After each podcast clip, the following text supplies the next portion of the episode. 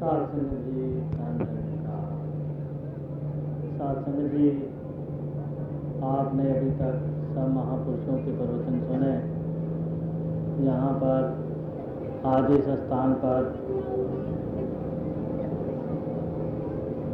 आज पहली दफ़ा ही इन महापुरुषों ने उद्यम किया, ये सत्संग यहाँ पर किया। तो सब भाई बहुत ही श्रद्धा से, प्यार से बहुत ही अपने सच्चे जज्बे लेकर यहाँ पर उपस्थित हुए। यही भावना जो होती है, यही एक महान भावना होती है। इसी भावना से ही हमारे जीवन में जागृति आती है, सुख आता है। आज दुनिया में इस तरफ़, इस परमार्थ की तरफ़ आने वाले बहुत कम लोग हैं। इसीलिए दुनिया में आज बेचैनी बढ़ रही है, क्योंकि पुरातन महापुरुषों ने भी ऐसी बात बताई है कि सर्व रोग का औखद नाम। सब रोगों की इलाज जो होता है, ये नाम होता है, ये परमात्मा होता है। हम परमात्मा को भूलकर, छोड़कर वो दुनिया की सामग्री से सुख पाना चाहते हैं। वो सुख नहीं प्राप्त होता। वो हमें भूल लगी होती है। वो उसमें ऊपर से हमें बहुत चमक चम, चमक चमकाट नज़र आती है, चमक नज़र आती है। दरअसल में वो जलाने वाली चीज़ होती है। जैसे एक आग का अंगारा होता है वो बच्चा उसकी तरफ़ लपक के जाता है। वो समझता है कोई लाल, बहुत सुंदर चीज़ है, बहुत अच्छी वस्तु है, जिसको मैं पकड़ूँगा और जो मेरे बहुत काम आएगी, बहुत मेरे मुझे बहुत खूबसूरत लगती है। जब उस तरफ़ पहुँचता है, आगे बढ़ाता है अपना हाथ तो उसका हाथ जल जाता है। इसी तरह आज जो हमारी बाहर की दृष्टि है, वो इन चीज़ों पर ही पड़ती है, जो अभी चमत्कारी नज़र आती हैं, बहुत नज़र आती हैं कि बहुत चमक रही हैं, बहुत अच्छी हैं, बहुत सुहावनी हैं, बहुत उनमें खूबसूरती है। लेकिन जब हम उनमें, उनके बीच में जाते हैं, जब उनको ग्रहण करते हैं और उससे सुख की कामना करते हैं, वही चीज़ें जो हैं, वही हमें डसती हैं, परेशान करती हैं। तो और हम असल चमक देने वाली, जिससे चमक पैदा हुई, जिसने दुनिया को चमकाया, जिसने सृष्टि की रचना की, ऐसे रचनहार की शरण प्राप्त करें ताकि हमें सदीवी सुख प्राप्त हो। क्योंकि रचनहार तो अनेकों रचनाएँ रच सकता है, लेकिन अगर हम रचनहार की रचना को ही कहते रहें कि तुम रचना को आदेश करें कि वो कुछ रच दे, रचना नहीं रच सकती, रचनहार रच सकता है। जैसे एक कलाकार तो वो कई मूर्तियाँ बना सकता है। उसको नई से नई मूर्ति का ऑर्डर दें, नई से नई मूर्ति वो घर देगा। लेकिन अगर हम 10 20 50 मूर्तियों को सामने बिठा के या उनके सामने लटका कर और उनके आगे अरदास करें कि एक कलाकार बना दो, एक कलाकार हमारे सामने पैदा कर दो, मूर्तियों में समर्था नहीं होती कि एक कलाकार को बना सके। कलाकार हज़ारों मूर्तियाँ कर सकता है। इसी तरह ये भगवान, ये परमात्मा जिसकी हमें शरण लेनी चाहिए, ये तो ऐसी कई दुनिया बना सकता है, ऐसी कई रचनाएँ रच सकता है, लेकिन हम इसकी बनाई हुई कला जो माया है, इसके पीछे तो बहुत ध्यान देते हैं और इस कलाकार का कभी ध्यान नहीं करते। यही सबसे बड़ी भूल है। अवश्य हमें अपने मालक को खुश करके दुनिया के सुख हासिल करने चाहिए। फिर तो सब तरफ़ प्रसन्नता ही प्रसन्नता होती है। जैसे एक सेठ जो उसके पास कोई काम करता है, उस पर खुश हो जाता है, उसको हज़ारों रुपए इनाम दे देता है, दस हज़ार, बीस हज़ार इनाम दे देता है तो वो सेठ को खुश करके जो धन प्राप्त किया हुआ, वो तो उसके लिए बड़ी खुशी वो देने वाला होता है। उसको पाकर उसके जीवन में महान खुशी आती है। सबको वो बताता भी है तो उसका अखबारों में भी नाम निकलता है, बड़ी पार्टी भी तो करता है कि सब दोस्तों को बुलाकर और बहुत ही सबको बता के उस धन को प्राप्त करता है, उस धन का सुख लेता है। लेकिन एक उसी सेठ की चोरी करता है, उसके डाका डाल के उस धन को प्राप्त कर लेता है तो वो उसको भी, वो धन तो मिलता है लेकिन वो कितना उसको छुपाता है, कितना वो डरता है, कितना घबराता है कि कहीं पुलिस पकड़ ना ले, कहीं कोई बता ना दे, मैं जेल में चला जाऊँगा। सपने भी उसको जेल से ही आते हैं। वो परेशानी में पड़ा रहता है। धन तो दोनों ने प्राप्त किया। जिसको मालिक की रजामंदी से मिला, उसने भी प्राप्त किया। और जिसने मालिक की चोरी की, उसने भी प्राप्त किया। लेकिन वही धन एक एक के लिए वो सुखदायी बना हुआ है, शोभा का कारण बना हुआ है और दूसरे के लिए वही धन जो है, वो तकलीफ़ का कारण बना हुआ है। और हम भी, जो भी दुनियावी पदार्थ प्राप्त करें, परमात्मा को रिझा कर इसको अपना बना के, इसकी वस्तुएँ इस्तेमाल करें तो सब चीज़ें हमारे लिए सुखदायी बन जाए, हमें सुख ही सुख संसार में मिले। और अगर हम परमात्मा को भूल कर ये सारी चीज़ों का इस्तेमाल करते हैं तो ये चीज़ें हमारे लिए दुखदाई बन सकती हैं। तो अभी तो बात ये रही कि हम परमात्मा को रिझाएँगे कैसे? रिझाया तभी जा सकता है जब परमात्मा की जानकारी हो। परमात्मा से पहचान हो, फिर भी परमात्मा का हम ध्यान कर सकते हैं, परमात्मा से प्रीत पा सकते हैं, परमात्मा को रिझा सकते हैं। जब तक हमारी जानकारी नहीं है तो ये सब बातें जो हैं, ये बातों से कभी परमात्मा नहीं रिझने वाला। जैसे एक स्त्री की गोद में अगर बच्चा होता है तो वो बच्चे का नाम भी रखती है, बच्चे का ध्यान भी करती है, बच्चे को खाना भी खिलाती है, बच्चे को कपड़े भी पहनाती है और ऐसा ध्यान करती है कि यही बच्चा मेरे कल के जीवन का एक सहारा बनेगा। लेकिन एक माँ, एक बहन है जिसकी गोद में कोई बच्चा नहीं है, वो फर्जी तौर पर ऐसा मान ले, मेरा बच्चा है, मैं उसको निला रही हूँ, मैं खिला रही हूँ, कोई फर्जी नाम भी रख ले तो इससे कुछ बनने वाला नहीं। ना उसके मन में भावना बन, बनेगी बच्चे की, और ना दूसरे तो दूसरा उसको इसके लिए अच्छा कहेगा कि तुम अच्छी बात कर रही हो। सब कहेंगे कि इसके दिमाग पर कोई पागलपन, सवार है, कोई दिमाग में वहम खड़ा हो गया है, जिसकी वजह से ये ऐसे कल्पत बच्चे की बातें करती है। तो उस कल्पत बच्चे की बात करना हम गुनाह समझते हैं। इसी तरह हम कल्पत भगवान की अगर बात करेंगे, वो भी इसी तरह की भावना बताएगी। उसमें कोई भी हमें वो सुख शांति नहीं मिलेगी। अवश्य हमें जैसा भगवान हमारे ग्रंथों में बताया गया है, ऐसे भगवान से हमने अपना नाता जोड़ना है। तभी हम सही इंसान कहला सकते हैं और ये सर्व सुख तभी मिल सकता है। वो भगवान कैसा हमारे ग्रंथों ने बताया है? वो बताया है कि आद सच जब पहले कुछ भी नहीं था तो ये परमात्मा मौजूद था। वो जानने वाले ही देख सकते हैं कि ये परमात्मा मौजूद था कि नहीं था। तो आज सच जुगाड़ सच, है भी सच, नानक उसी भी सच। तो पहले भी सच था, अभी भी है, आगे भी रहेगा। तो इसी तरह भगवान कृष्ण जी ने भी यही बात बताई कि मैं सब की याद हूँ। मैं प्रलय के साथ प्रलय नहीं होता। मुझे कोई शस्त्र काट नहीं सकता, अग्नि जला नहीं सकती। वो कौन सा भगवान है? उन्होंने कोई अपने रूप का ज़िक्र नहीं किया। उन्होंने अपने शरीर का ज़िक्र नहीं किया।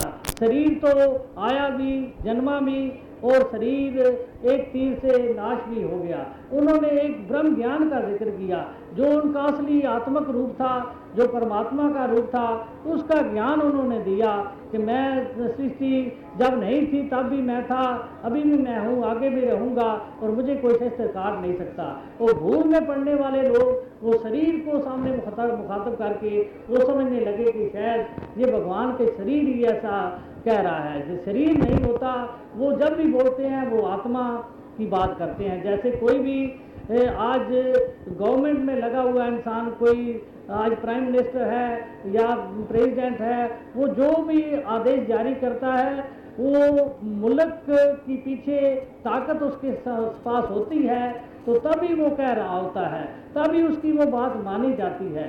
तो वो जो उस पदवी से उतार दिया जाता है तो उसके बाद भी वही इंसान होता है। वो हज़ारों आदेश करता रहे, हज़ारों बातें करता रहे, उसकी एक भी बात मानता में नहीं आती। उसको कोई भी अच्छा नहीं समझता। और जिसको उस वक्त मानता मिली होती है, जिसके पीछे पावर होती है, वो जो भी शब्द कहता है, वो अपनी तरफ़ से नहीं कहता, वो सारे उस मुल्क की, उस हुकूमत की तरफ़ से कह रहा होता है। इसी तरह ये रबी महापुरुष भी जो कह रहे होते हैं कि मैं सबकी याद हूँ, उनका ये भाव नहीं होता कि ये मेरा शरीर सबसे याद है।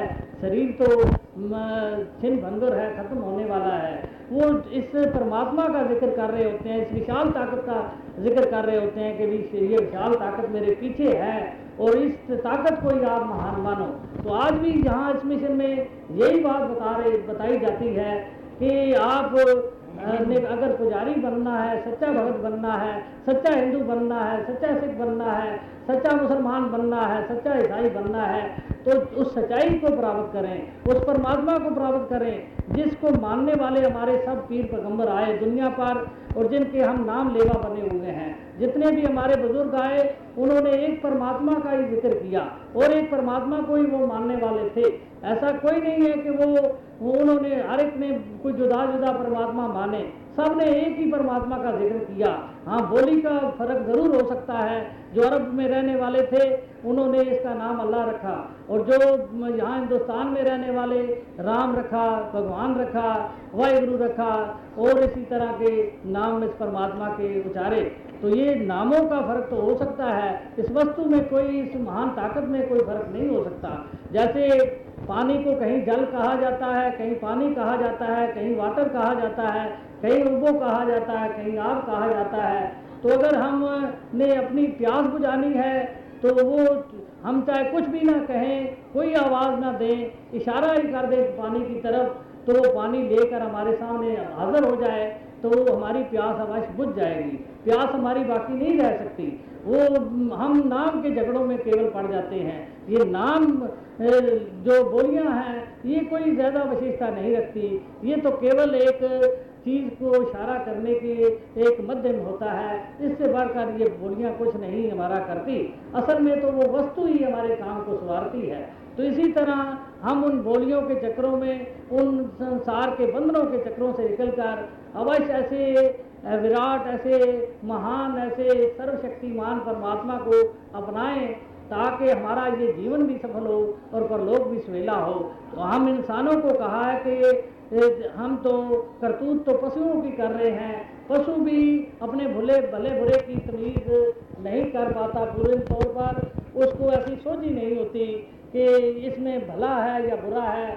वो बहुत हद तक जितनी उसकी समझ काम करती है, वो ऐसा सोचता है। अपने जान बचाने की जो तो उसको खबर होती है, लेकिन उसको भले बुरे की तमीज़ नहीं होती कि कल क्या होने वाला है? तो वो ऐसी बातें करता है, ऐसी गलत गलत चीज़ें करता है, जिन जिन फंदों में वो खुद फंस जाता है।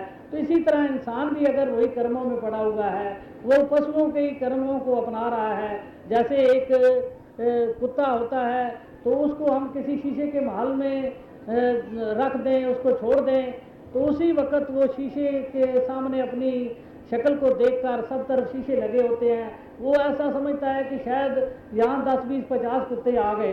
तो उनको से, से घबराता है कहता है ये मेरे इस जगह पर क्यों आ गए? मेरे सामने क्यों मुकाबले के लिए आ गए? वो भोगता है। वो भोंक भोंक कारी अपनी, और चक्करें मार मार कर शीशों से अपनी जान गवा देता है। क्योंकि वो उसको ये समझ नहीं होती कि ये तो मेरे एक अक्स है, मेरी अपना ही अक्स इसमें पड़ रहा है। तो वो भूल में पड़ा होगा। इसी तरह अगर इंसान भी इसी तरह एक दूसरे इंसान को देखकर उसके अंदर भी ऐसी भावना आती है तो उसकी वो स्वभाव वो जो भी है, वो भी उसी के अनुसार बन जाता है। उसी महल में हम इंसान को दाखिल करें तो इंसान तो अपने रूप को देखेगा। वो कहेगा, कैसा मेरा अच्छा चेहरा है, मेरा दाया कैसा है, मेरा बायां कैसा है, मेरा पीछे कैसा है? वो सब तरफ़ देखकर खुश ही खुश होता है, क्योंकि उसको ये समझ है कि मेरा ही रूप है, सब तरफ़ दिखाई दे रहा। तो वो तो इंसानी भावना है।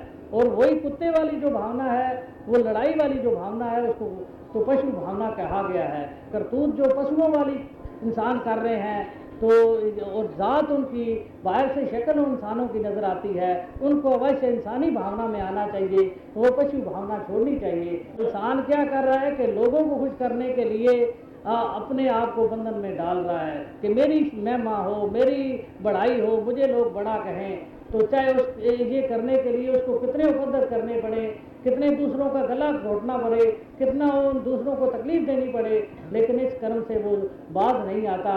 वो अपने दूसरे के गले दबाने को हर वक्त तैयार है कि मेरी शोभा बढ़ जाए, मेरे पास धन बढ़ जाए, मेरी इज़्ज़त बढ़ जाए, मेरे और संसार के सब लोग मुझे सलाम करने वाले हों। लेकिन इन बातों से इसको सुख नहीं मिलेगा, शांति नहीं मिलेगी तो लोग बचारे में कुछ नहीं पड़ा होगा। जो भी हमने करना है, वो अपने जीवन के लिए करना है, अपने आगे आने वाले वक्त के लिए करना है। अगर ये काम हम अपने लिए करते हैं तो वो तो काम हमारे काम आएगा। अगर हम दूसरों को खुश करने के लिए केवल बनावटी बातें सब करते हैं तो उससे कुछ बनने वाला नहीं। इनका भाव महापुरुषों का यही है कि इंसान जो होता है, वो अपने पार परमात्मा से अपना नाता नहीं जोड़ता। केवल बाहर के अड्रम अड्रमों में पड़ा रहता है। बाहर की बनावटों में पड़ जाता है। कोई पाठों में, कोई पूजा में, कोई तप साधनों में दूसरों को दिखाने के, कर्म करता है कि लोग देखकर मुझे भगत कहें। हज़ारों, लाखों का तो वो ब्लैक मार्केट करता है वो लूटता है लोगों को गरीबों को क, गला घोटता है और हज़ारों का दान कर देता है पचास सौ दो सौ का दान कर दिया सबको दिखा दिया मैंने मैं बड़ा दानी हूँ मैं बड़ा पुण्य हूँ। तो ये सब बनावटी बातें जो हैं ये दुनिया में तो चल सकती हैं लेकिन परमात्मा की दरगाह में ये चलने वाली नहीं। बाहर तो भेद करने वाले हैं कोई नीले पहन लेता है कोई पीले पहन लेता है कोई भगवे पहन लेता है कोई इसी तरह जटाएँ बढ़ा लेता है, कोई और भस्म तन पर मल लेता है, ये भैर के शरीर की बनावटों से इंसान नहीं बदलता। इंसान का मन अगर ठीक हो, मन के अंदर ज्ञान हो तो फिर ही उसमें तब्दीली आती है। जैसे कोई डॉक्टर सूट बूट पहनकर वो डॉक्टर नहीं बन जाता, वो डॉक्टरों की संगत करता है, डॉक्टरों के पास उस विद्या को हासिल करता है, रोगों की पहचान उसको होती है। रोग दूर करने की शक्ति उसके में आती है, दवाई देने वाला होता है, तभी उसको डॉक्टर कहा जाता है। कोई डॉक्टरों वाला लिबास पहन ले या डॉक्टरों के हथियार अपने पास रख ले, उसको कभी भी डॉक्टर नहीं कह सकते। इसी तरह भगवान का भगत भी वही हो सकता है, जो भगवान को स्वयं जानने वाला हो। चाहे वो धोती कुर्ता में हो, चाहे पजामा कमीज में हो, चाहे पेंट कोट में हो, चाहे किसी और लिबास में हो, चाहे काला हो, चाहे गोरा हो भगत जो है, वो भगवान से प्रेम करने वाला, भगवान को पाने वाला, भगवान को जानने वाला ही भगत होता है। उसमें कोई उसकी और परिभाषा नहीं बताई गई कि फलां देश का भगत हो सकता है, दूसरे देश का नहीं। ऐसी कोई बात नहीं बताएगी। जितने जहाँ भगत हुए, हिंदुस्तान में हुए तो दूसरी दुनिया में भी भगत हुए, अरब में भी हुए, और जगह यूरोसलम में भी हुए, सब तरफ़ भगत हुए।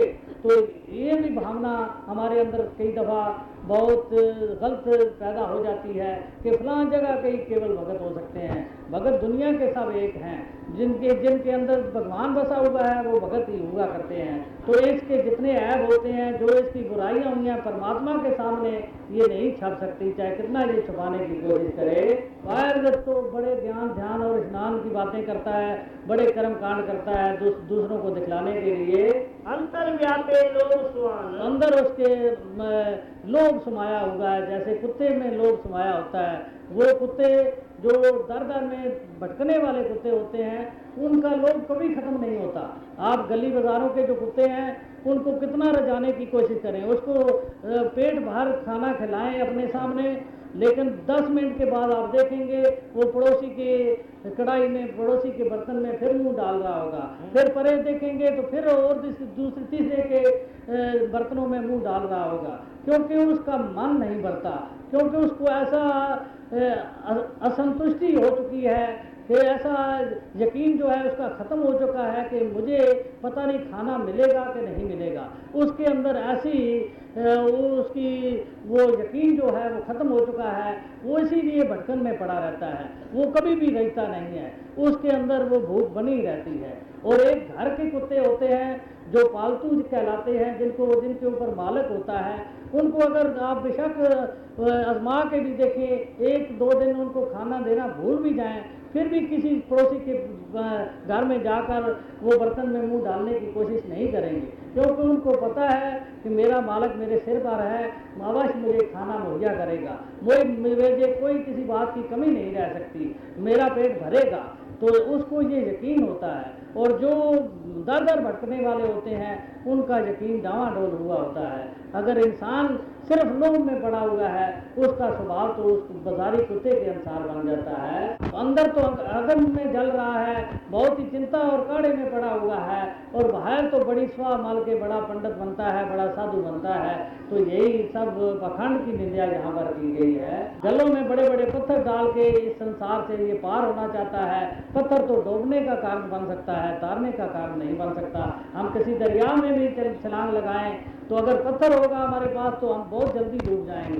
कोई डूबने में देर ही नहीं लगेगी। लेकिन अगर बेड़ी और किश्ती होगी तो फिर तो हम अवश्य पार हो जाएँगे। फिर तो उस तरफ़ हम पहुँच सकते हैं। तो इसी तरह इंसान भी अपने डूबने और डूबने का ही कारण बना चुका है। और जो नहीं इसको करना चाहिए, वो ये करते जा रहा है। और जिस परमात्मा की इसको पूजा करनी चाहिए, जिस परमात्मा से अपना नाता जोड़ना चाहिए, वो नाता नहीं जोड़ता। जिसके अंदर ये परमात्मा बसता है, परमात्मा कैसे बस, बसता है? परमात्मा की सोच ही इस इंसान को होती है। तो ये जैसे हम किसी डॉक्टर को कह देते हैं, इसके अंदर डॉक्टरी बसी हुई है। वो नहीं कोई डॉक्टरी सूक्ष्म चीज़ है, उसके अंदर बाहर वो जब मरीजों को देखता है, वही डॉक्टर, डॉक्टरी प्रकट होती है।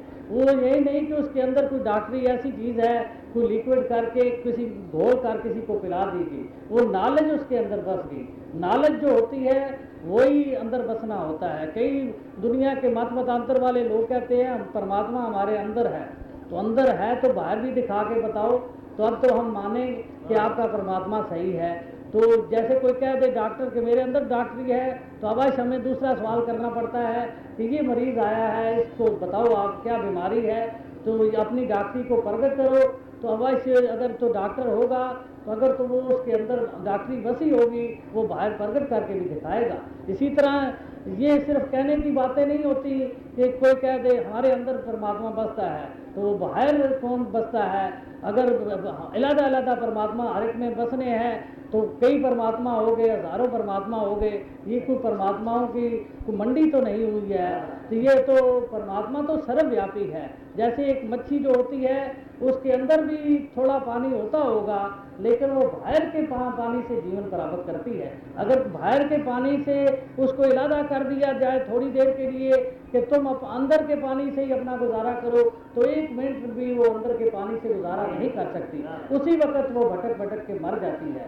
इसी तरह ये भक्तों के अंदर और बाहर ये परमात्मा बसा होता है और अंदर बसने का भाव होता है कि उनका पूर्ण यकीन इस परमात्मा पर कायम हो जाता है। इस परमात्मा से परे और किसी चीज़ को वो मानते नहीं। तो यहाँ ऐसे संतों का ज़िक्र है। ऐसे संत जो होते हैं सहज ही कहते हैं आसानी से इस पार ब्रह्म परमात्मा में समा जाते हैं। उनको कोई भी कठिनाई नहीं करनी पड़ती। वो इस जीवन में भी सुखी हैं लोग सुखी पर लोक सुहेला उनको ही बराबर होता है।